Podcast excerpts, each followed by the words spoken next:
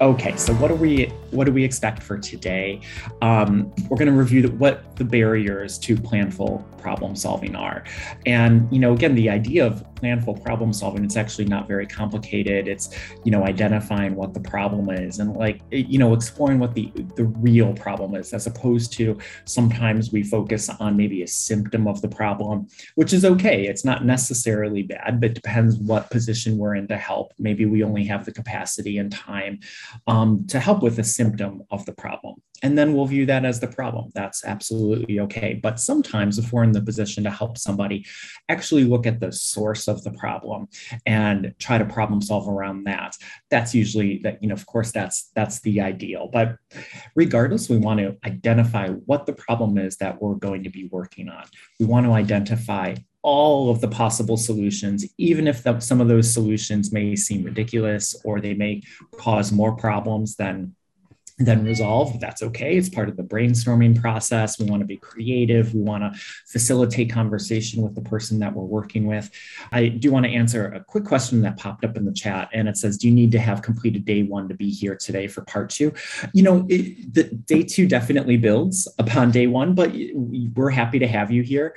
Um, I don't think it's dependent upon day one. There's some basics that uh, that we went over on day one. But yeah, absolutely welcome to be here. And the slideshow that's available, um, you could always review that um, and, and kind of catch up. So I think you're absolutely fine if you have the ability to stay for part two. So thank you for that question.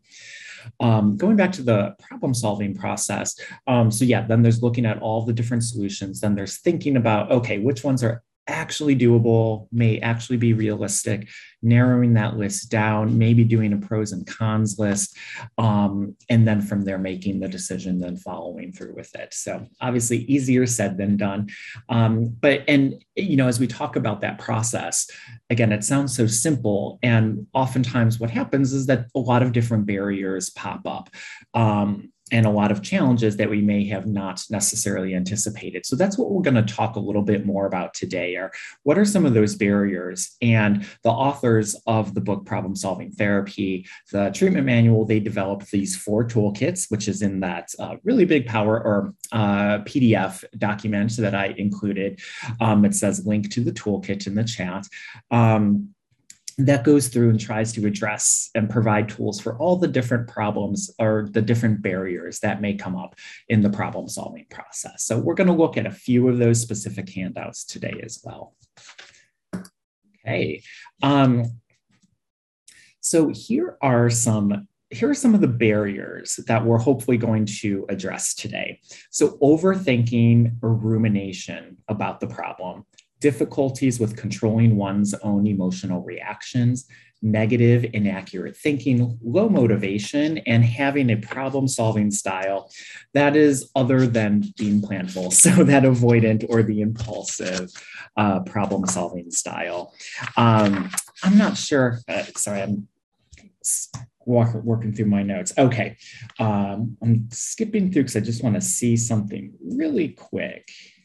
Okay, great. I not as prepared as I probably should be. Okay, so these are the barriers that we're going to address today. And so before we do that, let's just go back to Raphael. I don't believe we necessarily finished talking about um, about the scenario and what all of those different solutions may be and, and how we might be able to help him.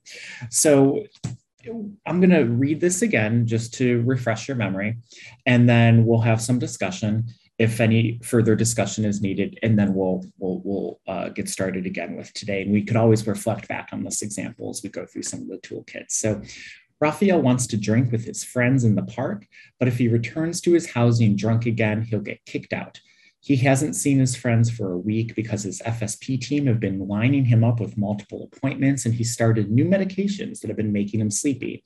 However, he feels awake today and has nothing on his agenda. He knows that his friends are out there because they always are, and he hasn't had a drink in one week. He could really use a cold or a warm beer. So, when we spoke last week, I remember a lot of the things that had come up around this were we, we tried to identify some of the, uh, like, what, what's the goal? What are some of his goals for um, uh, for treatment or for his case management plan. Um, we talked about, you know, the socialization. He needs things to do, um, trying to remain in recovery. Um, there were a lot of different things that had had come up. A lot of really good brainstorming around that. And so now I want to, uh, if you're able to uh, remember all of those things, want to discuss what some of those possible solutions might be. Again, some of those solutions, as we go through them, may or may not be realistic. They may or may not um, uh, cause additional problems, but that's okay. Uh, just to get our brains going, what are some of those uh, possible solutions for Raphael? And I'm going to put the vignette back up on the screen. So there we go. And I'll jot down some of the ideas that come up. Um, so if you were working with Raphael, what are some things if you were sitting down with him what are some things that might come up for you? In the uh, chat box, I see uh, seek a Zoom or an in-person 12-step meeting and an exercise regimen. Yeah, I think that those are both great ideas. And again, it's like just tossing things out. Say, hey, would this be helpful? Maybe a 12-step meeting, whether it's in Zoom or in person. Um, an exercise, I think, can really be helpful in relieving stress and anxiety. Um, of course, being physically fit, it might help create a peer network for him, depending on where uh, or what that exercise regimen looks like. What we would want to do with, with Raphael um, is then kind of as we gather all of these different ideas, start to narrow them down to say, okay, do you think this one, like, do you want to keep this on like the, the, the you know the uh, doable list or should we maybe cross it off for now or maybe put it in the parking lots because it, it might not be the best idea? Um, but again this is a process that you would do with raphael. Um, it would be very collaborative lots of brainstorming um, and hopefully you could have a little bit of fun with it if as long as raphael's in the you know if, if that's his his personality. Okay so thank you for participating in that. And here, so we talked about CBT uh, a lot last week, and I want to again make that connection um, between CBT and problem solving therapy, particularly with the case of Raphael. So here is that same model that we looked at of CBT. So when an, an event is perceived, so in this example, the problem gets identified and we see that for Raphael, his friends are hanging out at the park drinking. He wants to join them. So that's basically, well, that's the event. Um, and then he's identifying the problem there because if he joins them, he may not, you know, be sober. Um, it may be triggering for him. So here that automatic thought is created. And it says, I can't be with my friends because I have no control or autonomy.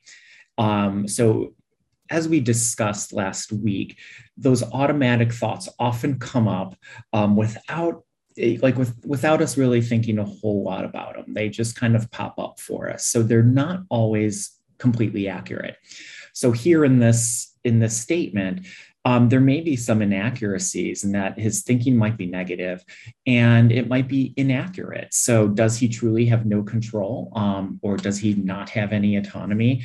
Us as helpers would hopefully try to diffuse some of those statements and create more positive, more accurate statements. Um, now, based on that thought, an emotional reaction is experienced. So for Raphael, he may be experiencing desire, anticipation, disappointment and anxiety because remember he's basing those emotions are coming up for him based on that perception that he has no control or autonomy yet he wants to hang out with his friends. So perhaps one of the barriers that he's experiencing is difficulties with controlling his emotions. So those emotions of desire and disappointment um, perhaps that's one of those barriers that we would want to work with him through. Um, and even some of the activities that we were just talking about in regards to brainstorming and, and creating different or possible solutions, um, that may actually reinforce his feelings of autonomy. If you do that with him as opposed to for him, he may think, oh, you know what, actually, okay, I can come up with some good ideas. Um, I do have some control. Looks like I have a ton of choices. Not all those choices are, are, are good. Um, not to put judgment on them, but um, but it looks like I he has autonomy and he has the ability to choose. And then a behavioral response takes place. And I put a question mark because we don't know exactly what Raphael is going to end up doing around this. Um, and let's see. Oh, and I just included at the bottom maybe some of the challenges that he may encounter um, as he goes through this process, such as having low motivation to start one of those new programs, like whether it's an exercise regimen or going to a 12 step meeting, Perhaps he continues to avoid. Maybe he actually kind of isolates and instead doesn't go to see his friends, but doesn't do anything else either. Um, or maybe he's impulsive and says, fuck it, I'm going out and having a beer. I'm going to be with my friends. Don't care what happens. Um, so, yeah, that is that scenario plugged into a problem solving and a CBT uh, outline. Okay. So now let's go into some of the. Uh, oh, and uh, Christopher, thank you for putting this. Uh, Internet says there's no laws regulating sales of non-alcoholic brew, but the state strongly uh, recommends that uh, stores don't sell them to minors. Thank you. That's very. That's actually really helpful. I'm curious to how that plays out in practice. Um, but cool. Thanks for doing the research on that. Okay, so introduction to the four toolkits. So we have four different ones. Um, toolkit number one is the problem solving multitasking. Then we're going to look at the SSTA method, which of course I will describe in, in detail when we get there. Then we're going to look at the healthy thinking and positive imagery. And then we'll look at a planful problem solving style, which we've already uh, discussed quite a bit, but then uh, but we'll just kind of do an overview of that uh, as we get to that section. Okay, so let's look at toolkit one. This is the problem solving multitasking.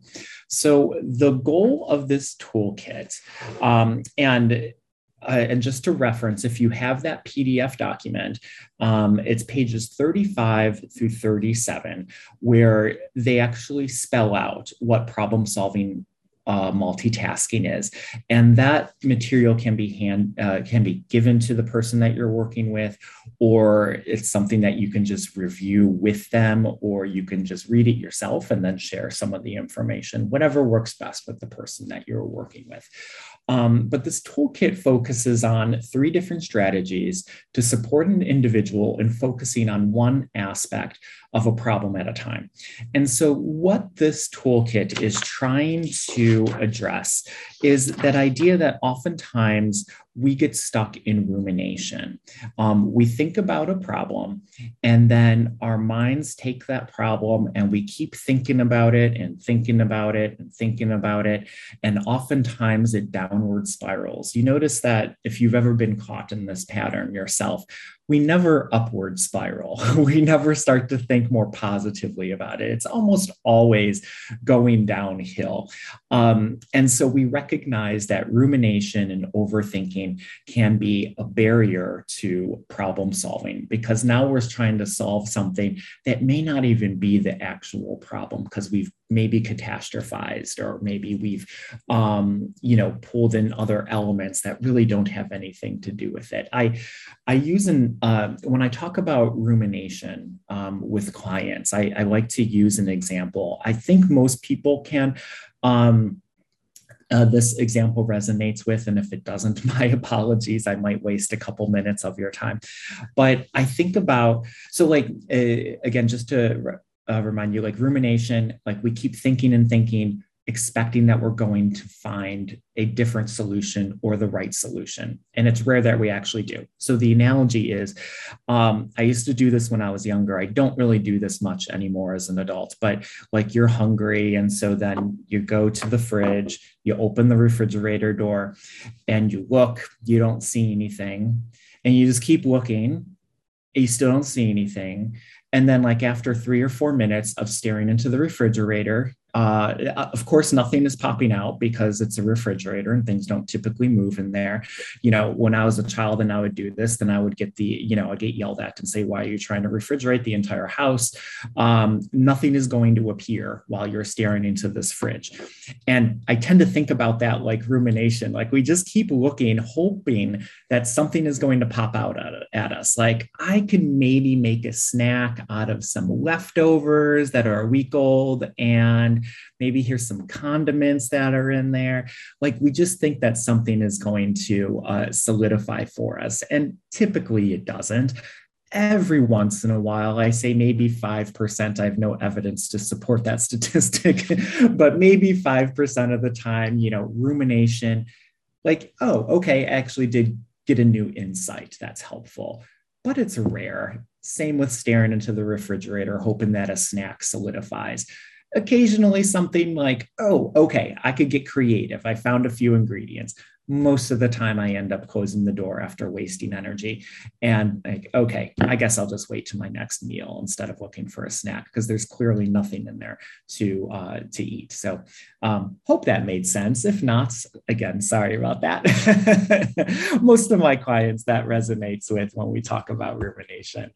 Um, so here is one of the first uh, the first tools for dealing with rumination. And this honestly is one of my favorite ones, and it's one of the more difficult ones to do.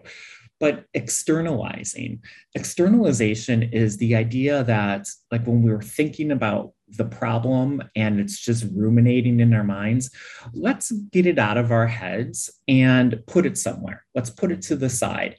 Um, as you probably know, that like when we tell ourselves to stop thinking about something it usually doesn't work. We just end up thinking more and more about it.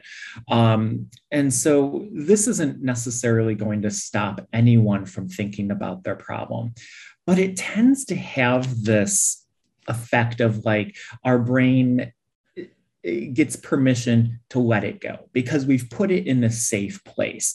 Sometimes we don't, we want to keep ruminating because we don't want to let any of these ideas or thoughts disappear. Like, what if we forget about it? Like, what if we have this insight and then we don't remember it? Well, if we put that problem out there, let's write it down. Let's write down all the different thoughts we're having about it.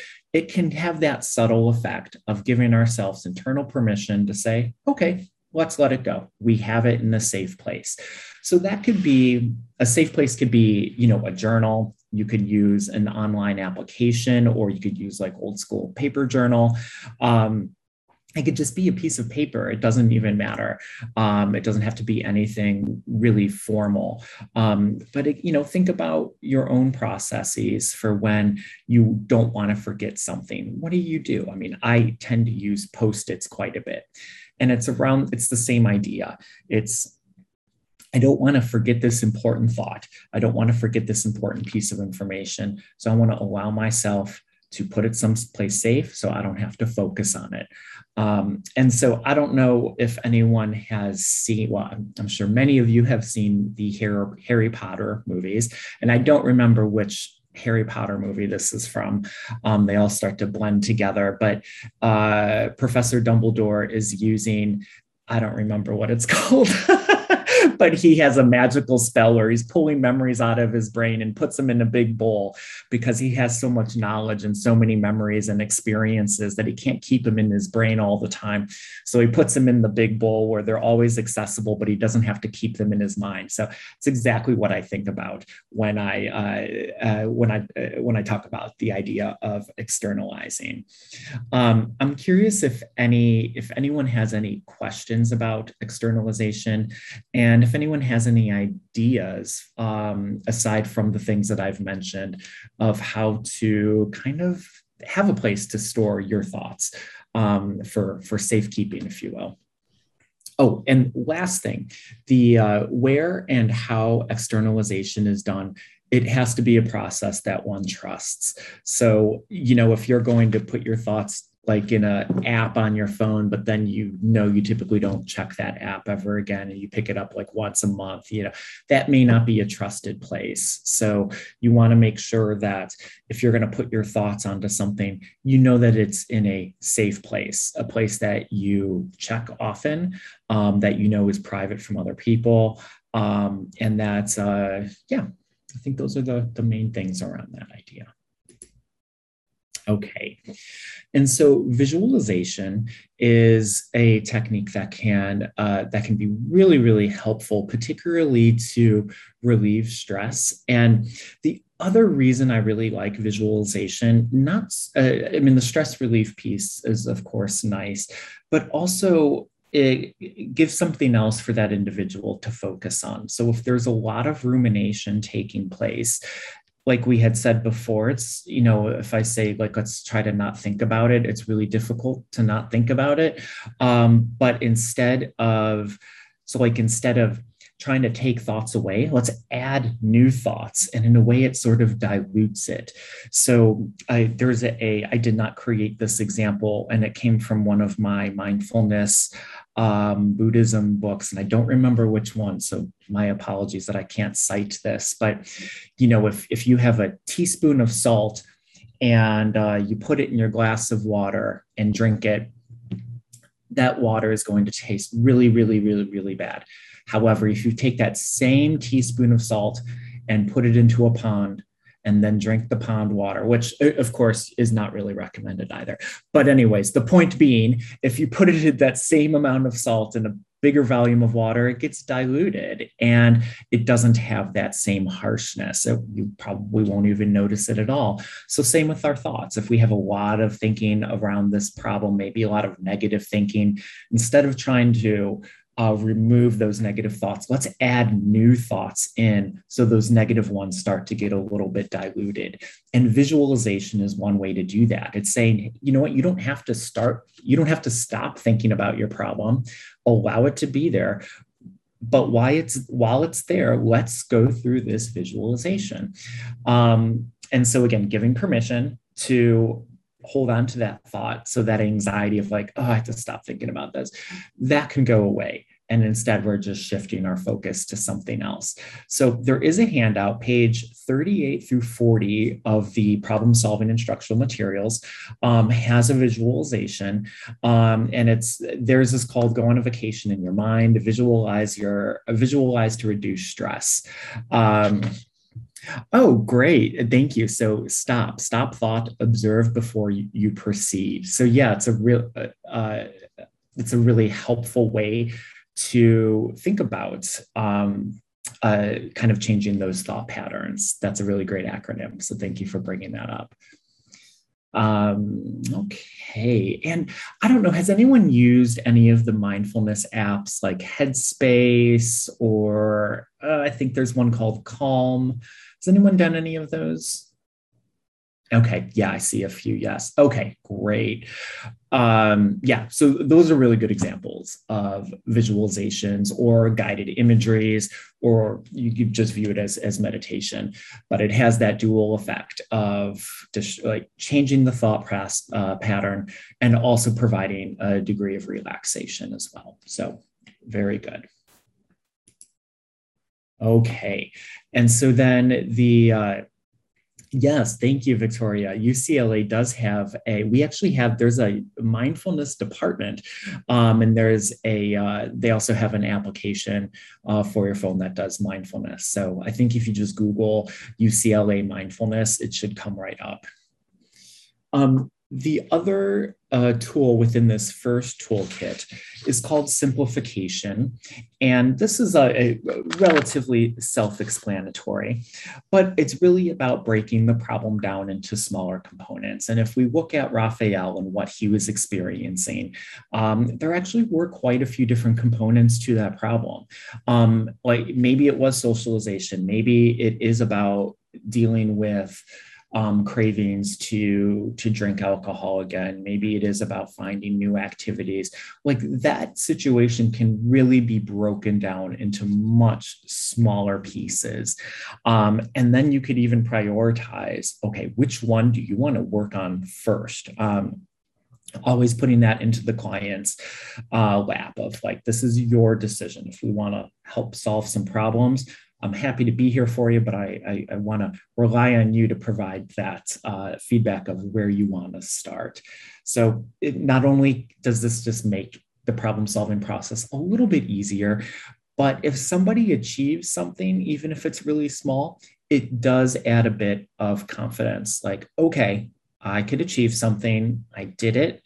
Maybe I could do something a little bit bigger the next day. And this, I find this is really helpful with low motivation um, uh, clients in general.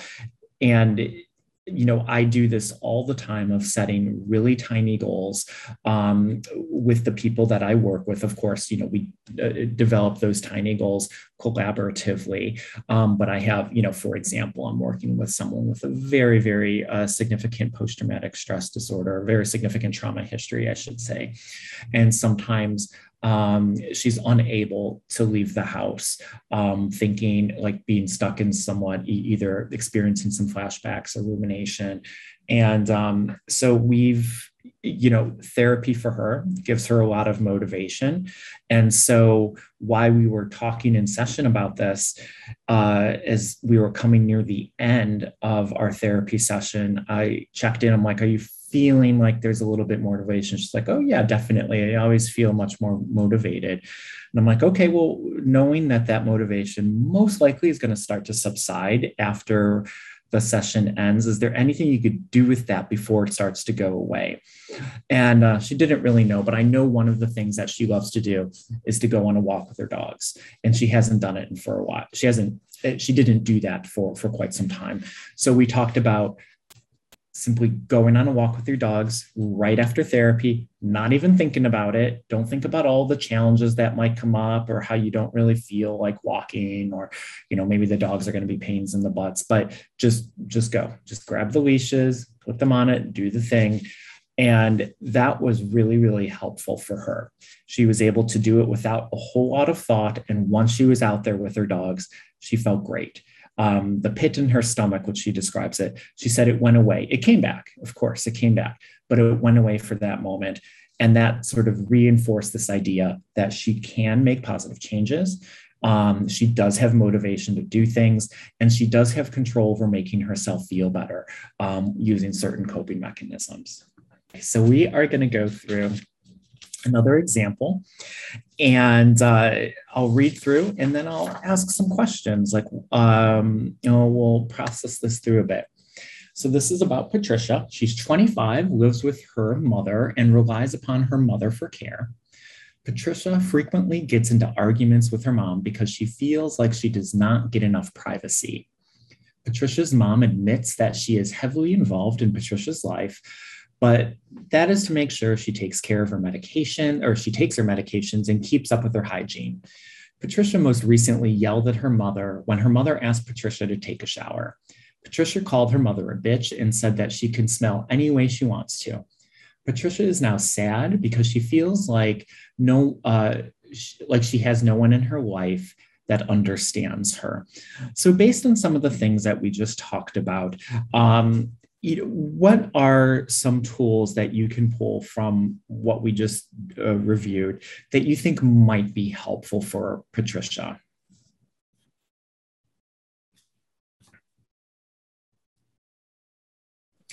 And actually, maybe take a step back. Um, what do you think uh, it, it would be maybe a couple realistic goals for Patricia. We'll start there and then we'll look at okay, what are some tools that we can use to help um, maybe start the process of getting through these barriers.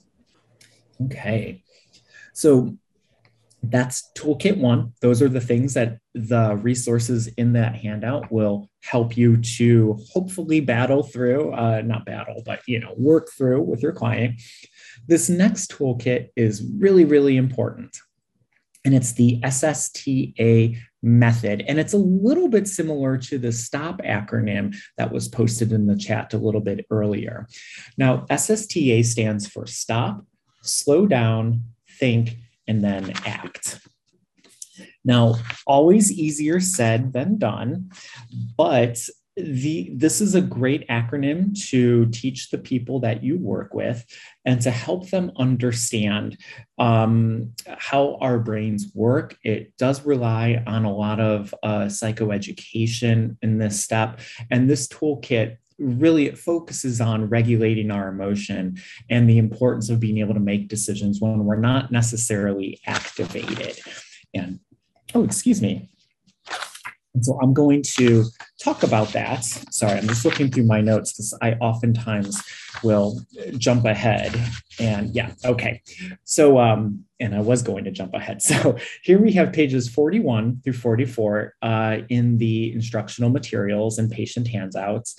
Um, there's uh, materials on how to introduce and talk to uh, clients about the stop, slow down, think and act method.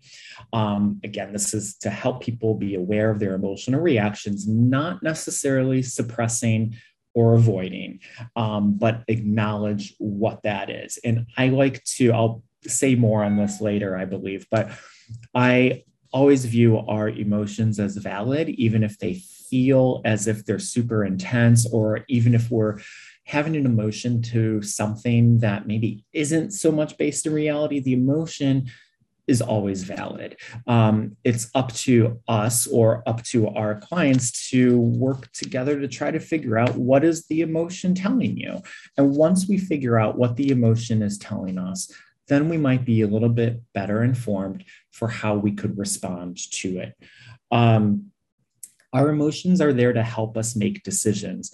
Um, however, we shouldn't necessarily base our decisions on the emotion. They should be uh, they could they could be informants. They could provide us some important information. They might tell us something about a value that we hold.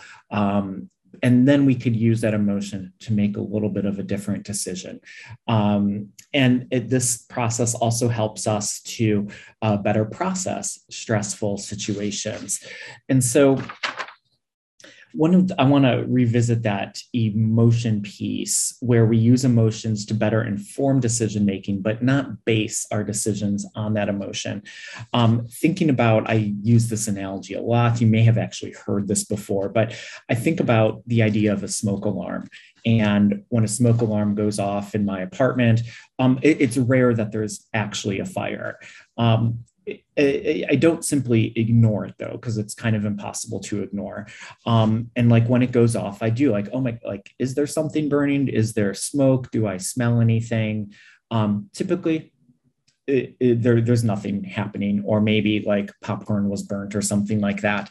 Um, the alarm doesn't necessarily go off, but we have a little bit of a better awareness. Now, if we just responded to the smoke alarm at face value, we'd be evacuating every time that thing goes off because we're not really thinking or, or trying to figure out if it's what it's telling us. But once we figure out like what is it alerting us to, um, then we can make a better decision. Um, maybe it's simply that okay, uh, you put the popcorn in too long, open up a couple windows so the place uh, airs out so it doesn't smell like burnt popcorn. Um, or maybe there is actually a fire and you need to get out. Maybe we have no idea what's causing the smoke alarm. And that too could be a reason to like, okay, let's, I'm going to leave the building just to make sure. Um, but we, we don't necessarily take it at face value. We want to listen to what it's telling us and then make a decision based upon that. Okay. So uh, I'll probably revisit all of those concepts. I often jump ahead, like I was saying. Um, but the first part is to stop. And when I write, when I say stop, it, it's not stop thinking. It's just simply. It, it, you might even better say pause. Like, what are the thoughts going on? what experience are you having internally right now um, so that way we can assess the situation a little bit better and then make a decision However, stopping does require that an individual recognizes what their triggers are. So oftentimes we need some sort of reminder. And so a, an example I have, so I'm working with a uh, with a young man who often recognizes that he gets super super defensive um, when he's talking to his significant other, um, and we talk about the process of like okay you know what would it be like to not go in defensive mode right away but to be able to pause hear what she's saying to him before he reacts and be able to recognize like what is that triggering in me? Am i responding to an old relationship or some of those old negative thoughts? Or am i really responding to this present situation? And so what he did uh, to serve as a reminder for him uh, is he put he has i actually have these too. Um, these are like those little fidget spinners because um, I tend to get fidgety. So I'll sometimes, you know, play with this during meetings or something like that. Well, he has one like this that's a little bit thinner and it fits perfectly over his finger. So he wears it a, as a ring and it serves two purposes. And one, it allows him to fidget, but it's also this constant reminder of, if you get triggered to be defensive, like just take a moment to think about it. Um, it doesn't mean it's going to change the world. He may still pause, think about what's being said, and then get defensive. That's okay. It takes practice, but he has a reminder that's there for him. Um, and the reminders could be unique for every person.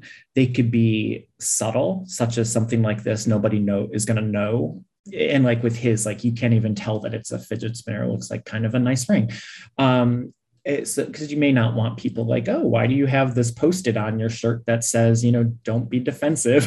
like that might be a little obvious and you may not want to have that. Uh, so finding something that's subtle. Um, the other, uh, the woman that I was talking about earlier um, with a very significant trauma history, uh, one of the, uh, for her, I uh, asked, we, we talked about reminders and she has a lot of bracelets on one hand, but her other hand, she wears no bracelets.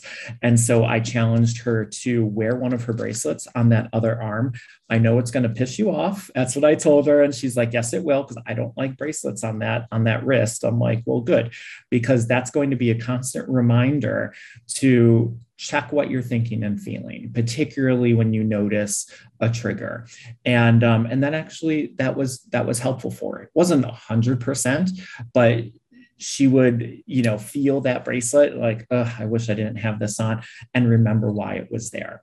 Um, does anyone else have any ideas for what might be a helpful reminder for somebody to check if they're being triggered in the moment? Uh, just to remind you of this step, uh, first step is to stop. Usually needs a reminder, not always, but when someone's feeling triggered, when someone's feeling that anxiety about the problem that they want to solve, let's first take a moment to pause, whatever is necessary to get you to remember that. Okay. And then slowing down. So this one is really, really, really tough.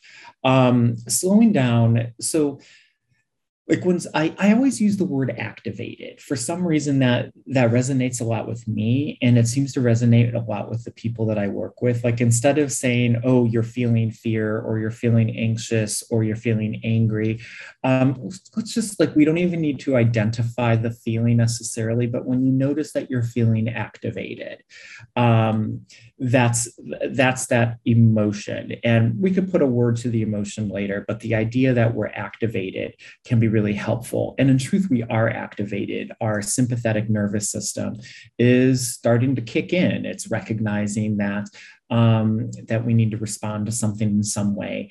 And when we're activated uh, that's when you know it, it, it, has to do with the fight or flight response there are chemicals being released into our bloodstream that actually do make it difficult to think critically. Um, that is not a like subjective uh, uh, piece of information. Like there are tests that demonstrate that our ability to ex- uh, to access our executive functioning um, gets diminished a bit.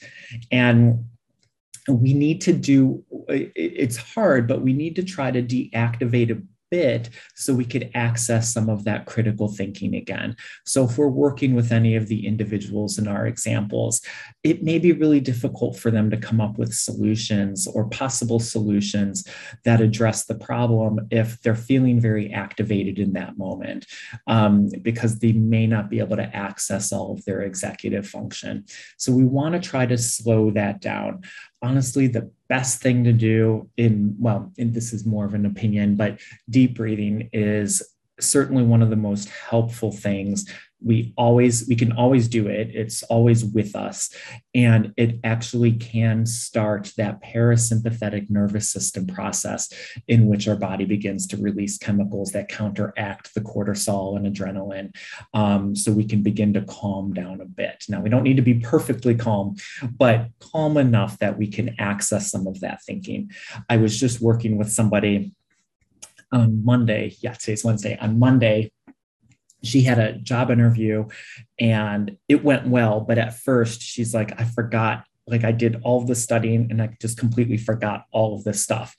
And i talked to her i'm like well what did you do to um, what did, what did you do to, to calm yourself before the interview and she's like well I, you know, I reread all the notes that I wanted to remind myself. I put stickies. It was an interview over Zoom. So um, she's like, I put reminders around the screen. She's like, I memorized certain things. Uh, she's like, but then once I started the interview, my mind just went blank. And um, I'm like, okay, so it sounds like you do good prep work, but what did you do to help calm yourself? Like, I get that preparation does have a calming effect because you're going to feel more prepared for whatever it is that you're about to do. But what about the deactivation piece, like taking a couple of deep breaths prior to doing a meditation or a guided imagery right before that job interview, just so that you're in a bit of a calmer place and you could access some of that executive function. Um, and so our brains can critically think a little bit better. Um, so slowing down can be really, really important. And that's where the reminder again comes into play because people may not remember that they need to slow down. So having a reminder say, okay, I need to stop and I need to start to slow my nervous system down so I can think a little bit clearer. So in the toolkit, there's uh, pages 45 through 46 and 47 through 49 and 50 to 53. Um, so it goes through deep breathing, mindful meditation, and deep muscle relaxation. Um, there are some narratives there, and you could do this with the people that you serve. You could share these handouts with them, whatever you think is best for, uh, for the individual that you are working with. And I'm sure many of you also have other resources or other meditations or other tools to help people to slow down. Um, one of the tools that I often use, and we I, we talk a lot about this in our trainings. So if you've been to a lot of our trainings, particularly my colleague Jean, we always uh, uh, we always tend to revisit this grounding exercise, but it's just that I've used it and it just all it's like really works well in the moment with people that I've worked with. So it's the five, four, three, two, one. Um, you start with the with five and ask them what are five things that are present right now that you can see. And so, you know, I would say that I can see my little fidget spinner. I have my pen. It's a blue fountain pen. I love this pen. I have my coffee cup that is sadly getting to the end of coffee, which makes me sad. I have a picture of my deceased dog from a few from three years ago. That's my girl Flo. And let's see, I have computer screens, so that's not exciting. I have my cell phone. Here we go. Um, so what, and then so after we identified five things, then we want to go to four things. What are four things that you can physically feel with your body? And for me, I can feel my thigh is a little bit tight because my leg has been crossed over it for, I guess, for an hour now. so when I get up, I'm going to be all like tingly and not be able to walk. Um, my elbow is on an elbow rest. Um, my t shirt, I could feel it like on my chest. And um, I could feel my watch and then I won't go through uh, personally through the other ones, but then you want to say, what are three things you can hear? Um, what are two things that you might be able to smell? What's one thing you might be able to taste? Um, so going through all five senses, decreasing the number. And what it did, so like why I was doing that while I was like showing you my fidget spinner and my pen, it's not that I intentionally stopped thinking about other stuff, but I but I did. I stopped thinking that I'm doing a training and I'm like looking around for things, um, and and then I'm just saying a, a brief sentence about it. And it's so I found this to be really, really powerful because then after I do it with somebody, I'll ask them, were you thinking about, uh, were you thinking about your problem at all or your trauma? No. I'm like, oh, okay, that's great. It's back to that diluting. We're not removing thoughts, we're just adding new thoughts. And this is very present focused. The only caution that I would share with you around doing the five, four, three, two, one, and I actually demonstrated what not to do in that I picked up a picture of my dog who is you know been deceased now for three years. And that pulls me out of the present moment. Now i'm thinking about the times i spent with my dog so that's the only caution. Like you don't necessarily want to ask like if they pull a picture like that's fine. But you don't want to necessarily go down the road of like oh what does that picture when was that from? What was that like back then? Like because we want to stay present. So that's the only thing that i would caution you about. Okay and oh, thank you so much, Christina. Um, I see that there was a question about the toolkit and that got placed in there. Thank you so much. I really appreciate that. Okay, so why don't we do a, uh, a quick example. So this is Nikki. She is a client of the FSP program. She's consistently urged by her case manager to find employment. Nikki has made a lot of progress with the FSP program. She used to be homeless, didn't know that she was HIV positive, and exhibited delusions of grandiosity. Now her delusions are well under control with a monthly injection, and she is aware of her HIV status. She's even taking medications which have made her HIV undetectable. However, she's been feeling frustrated every time the case manager asks about finding work. Nikki gets defensive and says that she can't uh, she can't find work because she's disabled. Nikki is scared that if she works, she won't be able to receive Medi-Cal anymore, and her HIV will eventually kill her. So, in this vignette, Nikki is feeling uh, i think we it's fair to say she's feeling triggered by her case manager not the case manager's fault um, you know the case manager didn't know that that is necessarily triggering but nikki gets defensive. So what are some things that you can do um, or what are some suggestions in this vignette that would help nikki to stop whether she needs a reminder or not and to slow down before she goes into that place of feeling defensive Okay, so being activated. When I was reviewing this, I don't remember why I put a cat picture in here. I'm sure I had some sort of connection when I was writing this, but now I don't remember what it is. But, anyways, it's a cute cat picture. Okay, so being activated. I talked about this before, but when we're stressed, our stress response system gets activated. Um, it produces a variety of physiological responses, and typically those are geared to help us in the situation. However, the stress response also stifles our executive functioning. So we again, we've talked a lot about that. And that's where we like our executive function is what we use to develop solutions to complex problems. So that's why the stopping and, and thinking can be really helpful. So we're going to go into a little bit more depth. And I don't know. Has anyone read this book? It's called Thinking Fast and Slow uh, by Daniel Kahneman. I might have said that incorrectly. Um, but it's a really, uh, oh, great, Jill. Yeah. Uh, a really, really helpful book that talks about our thinking processes. And the author uses system one thinking and system two. Now, the uh, problem solving uh, creators, they use low road thinking and high road thinking. And for some reason, those just didn't resonate so much with me. So I really like this system one thinking and system two thinking. Um, let's look at what those are. So, system one thinking, it happens immediately. It helps us to keep us safe. It helps us function in the world.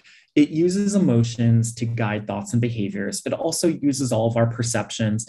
Um, like we rely on this. I mean, like driving, I think is probably the best example. Um, like when we, you know, see a car in front of us, we automatically stop. Um, it's based on our perception a little bit of fear, not a whole lot, but some stress is injected to motivate us to, to respond really quickly. Um, I mean, and it is all part of that fight or flight response, but to varying degrees. Um, but yeah, we, we don't really think about it. It happens really automatically um, and uh, and also like in other ways to view that system one thinking particularly around getting defensive. Um, you know in, in that example with i think the example name was nikki. Um, as soon as the case manager brought up the idea of finding a job she would get defensive. So she was using that system one thinking because her brain was automatically interpreting the idea that if you get a job, it's going to lead you down this road of um, losing benefits, and then you're not going to be able to survive because you won't be able to pay for your medications. And like, so like this emotion brought up all these feelings and thoughts and and for whatever uh and and it's motivational like our emotions are there to motivate. I mean, if there's if you have a decision and one of the options is motivated by fear and the other one there's not a whole lot of motivation behind, like we're going to use the one that's the fear is pushing us to follow. Okay, so uh, before I go into the illusion to help guide, uh, remember that system one thinking also uses our perceptions to create this picture so we don't have to think too hard about it. And so illusions are a really good way to think about this. So here on your screen um, is a weird picture of like a chess table, and there's a green cylinder on it. It's casting a shadow, and there are two little ants on the chess table. Now, it, some of you may have done this. Um, uh, have seen this illusion before. It's a pretty common one. It's one that still like throws me off so much. But my system one thinking um, it creates this image of the chessboard of a cylinder because it uses like light it uses like shading it creates it uses familiar images to me. So i don't really think about it. I just the image comes to my mind and i say okay yeah it's a can on a can on a table. It's casting a shadow. And so when I think about those two blocks, so there's an ant in a block on the top and an ant in a block in the middle, those two blocks are exactly the same color. Now, you most likely cannot see it right now because your brain is using system one thinking and it's telling you, like, no, it's a can on a table, it's casting shadow, and those two blocks are clearly different colors. Um, but they are absolutely the same color. And so if I close in and I put this little gray strip there, you'll see that the gray matches. Now that gray strip is the same color throughout. Um, and you'll see how each block is exactly the same color. It's almost impossible to see when we're looking at it from this perspective because our system one thinking is creating this image for us. And thank God for system one thinking um, because we don't really have the time to sit there and figure out perspective and what our visual perceptions are, are telling us. They're saying, like, no, this is what the picture is, and there you go. Um, but on, upon closer investigation, using our system two thinking, recognizing that this is a two dimensional drawing and the uh, it, it, and how it was drawn using shadow and light uh, created this illusion. Um, and so there you go. This one this illusion still tends to blow my mind. Um, I remember it frustrated the hell out of me because I'm like, they are different. And I would print it out and fold it. And I'm like, oh my God, they're the same. I don't understand how that works. so I actually did a lot of research around it just because I was so fascinated with that. Um, but it's a hopefully a helpful visual for how system one and system two th- uh, thinking works. Okay, to talk a little bit about our emotions. Um, a lot of this I've already mentioned, but they alert us to act in a specific way. They're motivational. Remember, think back to fight or flight, and you know back to our caveman days. And uh, you know, fight or flight there kept us alive. If there was a tiger, like it would fight or flight would say, okay, you're afraid, now do something. And then with that fear, it would motivate us to either run or to try to fight. Um, and again, that's all to keep us alive. And so we still have those mechanisms. They just, and they still work in those very extreme fight or flight uh, ways, but they also work in much smaller, um, uh, smaller doses, if, if you will. And so our emotions, we want to use them. Like they can be helpful, even though sometimes they feel out of control. Sometimes they maybe um, are really uncomfortable or really intense but they can be really helpful. And we want to listen to what those feelings are trying to tell us and try to learn what the message is. So there is a handout in the packet, pages uh, 10 to 13. It's called Listening to Your Feelings, What Your Emotions Might Be Telling You. I really like this handout. I think it's really helpful. Um, and here's uh, some examples of what emotions might be telling us. So let's say that you're feeling, you know, you a relationship ended and now you're feeling grief. Now, oftentimes when we're feeling grief after the relationship ended, it's really easy to assign all of these narratives to it. We might say, gosh, I'm a failure. You know, no one loves me. Um, I'm unlovable. I, I really screwed up. Like we could allow that grief to send that message to us, or we could take a step back. We could stop, slow down, and think. We could think about what that emotion means. And here in this example, it may mean that you hold an important value regarding relationships, trust, and companionship. The emotion is simply letting you know that uh, that that need in the relationship is not getting fulfilled. So it's a very different way of looking at a situation. Instead of assigning all of this negative narrative to it, which is a really common thing to do, we're looking at what message might exist there. Um, anxiety when you have a big project at work. Um, the anxiety may not be, well, the narrative that is really easy to think about is, oh my gosh, I don't know how I'm going to get this completed. I can't do this. I don't have enough time. Um, or I don't know how to do this. I, I was never trained. I suck at my job, whatever. Um, those are all some of those negative narratives that we assign to that anxiety. But instead, we could pay attention to it. And maybe the anxiety is trying to motivate you to complete a task so you keep your job. The anxiety is letting you know that you value uh, being a hard worker and you want that fulfilled. Um, a different way to look at what that emotion is saying. And then finally, fear when you hear about the pandemic. Um, the fear is perhaps reminding you that you need to be safe, protect yourself and others from getting ill. Um, so instead of assigning negative narratives to it that come from automatic thoughts and negative core beliefs, we're simply going to see what sort of value that that emotion is, is reiterating for us. So for emotion regulation, there are five different types. Um, we're not going to go through these in great detail, um, but there are different ways to regulate our emotions. And, and, notice that like we don't necessarily want to ignore them or try to stuff them away um, but we want to maybe try to regulate it by acknowledging that it's there. And so there's situation selection. So we could maybe put us in a different uh, it, it put ourselves in a different situation uh, that'll maybe positively impact our emotion. Um, or we can modify the situation. Uh, maybe somebody is home alone and they're feeling super isolated.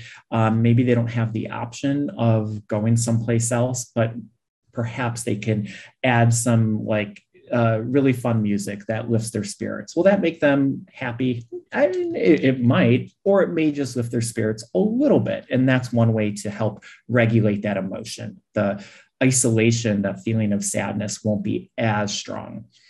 Um, attention deployment, so focusing on something else. I uh, I don't know how many uh, how many of you work with clients who like to play video games, or even if they have the means to, to play video games. But um, I find that honestly to be a really helpful way um, to focusing on something else. Now, of course, use with caution. You know, you could then end up playing video games for eight hours and don't attend to anything in life. Like obviously, not not a good not a good thing. But for a temporary sort of shift in focus, video games can be really helpful. Um, cognitive change, so changing the perception of the experience. I think we've been giving a lot of examples of that. And then finally, response modulation. Um, like still feeling the emotion, but not necessarily responding to it in the way that one normally would. Maybe recognizing, oh my God, I'm feeling super anxious. Normally, when I'm super anxious, you know, I start. I start fidgeting, I start picking at my nails. Um, so instead, maybe I'm going to recognize that I'm feeling super anxious, but my response is going to be to fold my hands and just take a few deep breaths here in the present moment. Um, I might fidget again once I'm done. That's okay. It's still provided a few moments of, uh, of, uh, modulating my response to that emotion. Remember, everything we do takes practice, um, and it may not work on the first time. Okay, so let's apply some of these tools to an example. Do Yun. Do Yun has been on a fairly high dose of an antidepressant medication for a few years after a near lethal suicide attempt. He's doing well on the, medic, uh, on the medication and he enjoys being part of a peer support group. He recently met another man, Rick, in group and they started dating. Do Yun wants to have sex with Rick and feels like the time is right, but Do Yun is nervous that he will be unable to sexually perform because of his medications. Do Yun is thinking that maybe he should just end the relationship and never date again. Um, so, based on some of the things that we were uh, that we've been talking about about how to respond to emotions, recognizing the emotion is there, what's the message under that emotion? Um, what are some suggestions or what are some ideas that might come up for you about Do Yun and Rick? Next slide. There we go. Okay, uh, just a quick quote here. Uh, the costs and risks to any program of, uh, there are costs and risks to any program of action, but they are far less than the long range risks and costs of comfortable inaction. I think that's such a really, really important quote. I have to remind myself of that sometimes as well. It's amazing what we as human beings get comfortable with. Um, and how we, you know, an example that I sometimes use, you know, I've been doing uh, telehealth, uh, obviously, as, as many of you have also, but uh, there was this one time uh, where I was doing telehealth and it was right at dusk. So, like when I started the appointment, um, you know, I had good light on me and everything like that. And by the end of the point, the appointment, like I didn't even realize it. I was sitting in like basically complete darkness. and I'm like, oh, I'm like, I am so sorry. I was apologizing to my client. I'm like, like the change was so gradual and I I didn't even notice. But here I am sitting in this dark room, and it was comfortable to just sit there and not do anything to change it. But if I would have recognized, like, okay, this room is really dark, I could um, take a moment to turn on a light, do something a little bit differently. Um, and again, it just reminds me of how adaptive we can be to situations and get comfortable in situations that we, we don't have to. We don't have to be comfortable in those. We could change them. Okay, these next two toolkits, we're going to go through not not as in as much depth just because they're um, it's more about looking at the toolkit as opposed to like these last two where there is more skill um, uh, required in implementing them. But these ones is, is really more about a lot of psycho ed. So here we have healthy thinking and positive imagery. And so, well, and I guess I should say overcoming negative thinking does require a, a lot of skill. However, we have been talking a lot about that. Um, and this particularly relies a lot on CBT concepts, which is one of the reasons we had gone through that on the first day. Now, on page 16, um, there is the ABC thought record, and that's a tool you can use um, with clients to help change some of the negative thinking. So, to help change some of those automatic thoughts that often pop up in our minds. Just like with Do Yun, the thought popped up that maybe he should just end this relationship.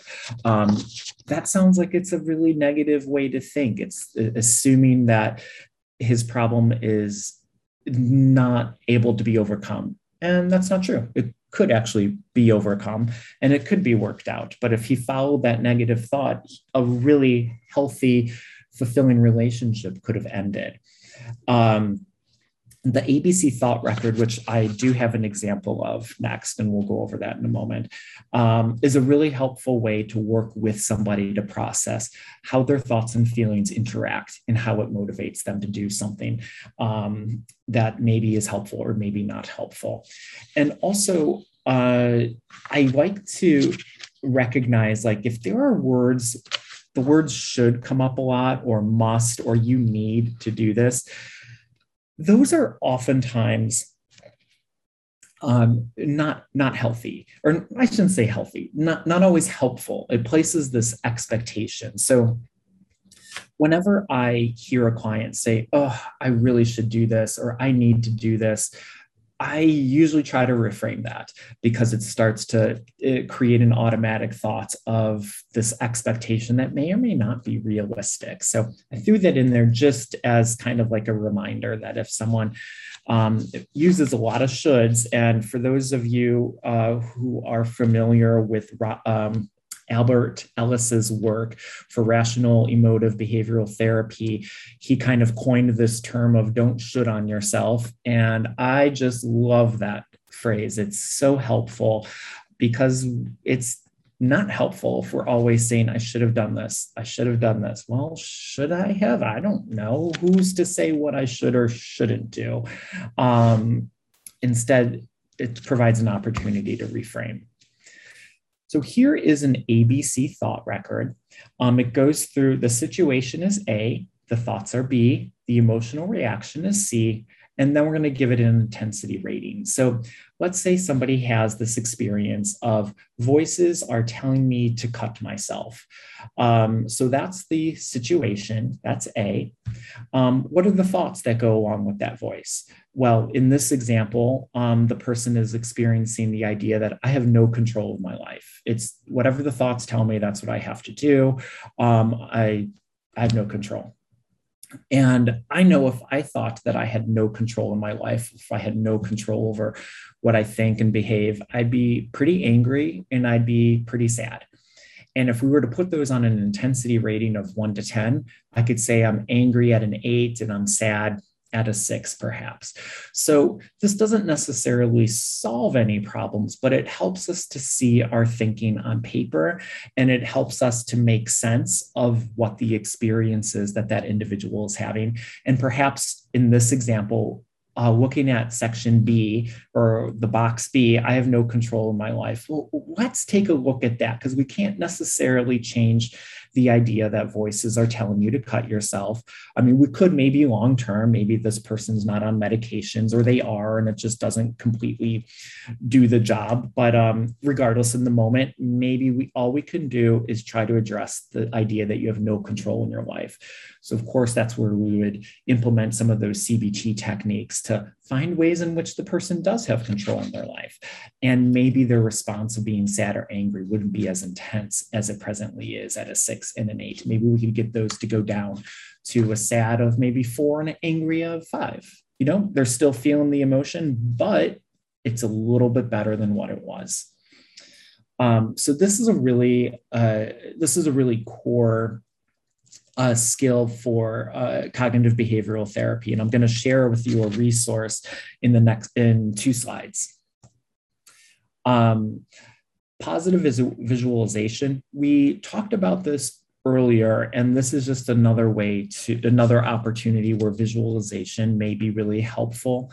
Um, a quote here to accomplish great things, we must first dream, then visualize, then plan, believe, and act. But it all starts with dreaming and visualizing of where we want our lives to be. And there is a uh, positive visualization for goal attainment in the instruction materials. So, page 56 through 60, something you can use with your clients if you choose. Okay, and here's the resource that I was mentioning before. Um, so I have that over, I think it's on my bookshelf. Um, but this book is really, really great. It's not uh, specific to problem solving therapy, um, but if you do a lot of individual work uh, and you like CBT, this book is it's just all worksheets basically. And you could also go online and download all the worksheets um, if you buy the book. So it's uh, it's uh, again these books are so expensive. I don't know why they are well anyways it's expensive. I believe it might have been around 50 or 60 bucks if i'm remembering correctly. Um, but it's certain i find it incredibly valuable for the work that i do. Okay and for my own mental health. So, okay. And for time's sake, we are going to we are going to skip the example of cat, um, but you'll have the uh, uh, the PowerPoint. So if you want to read about cat, uh, you're more than welcome to do so. And oh, this is a new slide. Oh, I just wanted to include another quote from a woman. Um, and this quote I thought was really, really great. And it's from, I don't know if anyone knows Gail Sheehy. I didn't. She's a, uh, a journalist. I don't know if she's still around. I did a little bit of research on her, but then, of course, I don't remember. But, anyways, ah, mastery. What a profoundly satisfying feeling when one finally gets on top of a new set of skills and then sees the light under the new door those skills can open, even as another door is closing. So basically, the importance of visualizing and the importance of learning new skills, such as problem solving therapy, or for the clients that you work with, a new skill of being able to uh, maybe understand their emotion better or to reframe their negative thoughts better. So, what an old school photo, too, that typewriter. Oh my Lord, that's old. Okay. So toolkit number four, the planful problem solving. So this is what we've been talking about. Um, just as an overview, here is what that those steps look like. Define the problem and set realistic goals, generate alternative solutions to solve the problem, decide which ideas are best, and then carry out the solution and determine whether it worked or not. Um, oh, it's so much easier to say that than to actually do it. But page 61 through 64 of the handouts has lots of good information about actual planful problem solving, a lot of which we've talked about earlier today and then on last Wednesday.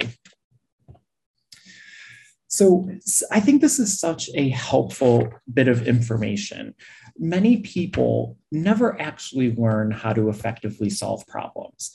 And, you know, even as I say it, uh, and I think as when we started off today of just like, yeah, some of this is really obvious, but just being able to verbalize it and to follow it and put it out there actually can make a really big difference. And it's really easy for us to assume that, well, everyone knows these four steps to planful problem solving. It's common sense. Well, that's actually an assumption. Many people have not actually been taught I don't know if I've been taught. I don't, I mean, I know now I'm not perfect at it, but like, did I learn how to planfully pro, uh, solve problems? I don't, I don't know if I did. I don't know what, what that looked like. So let's not assume that people have these sets of skills and they just choose to not use them.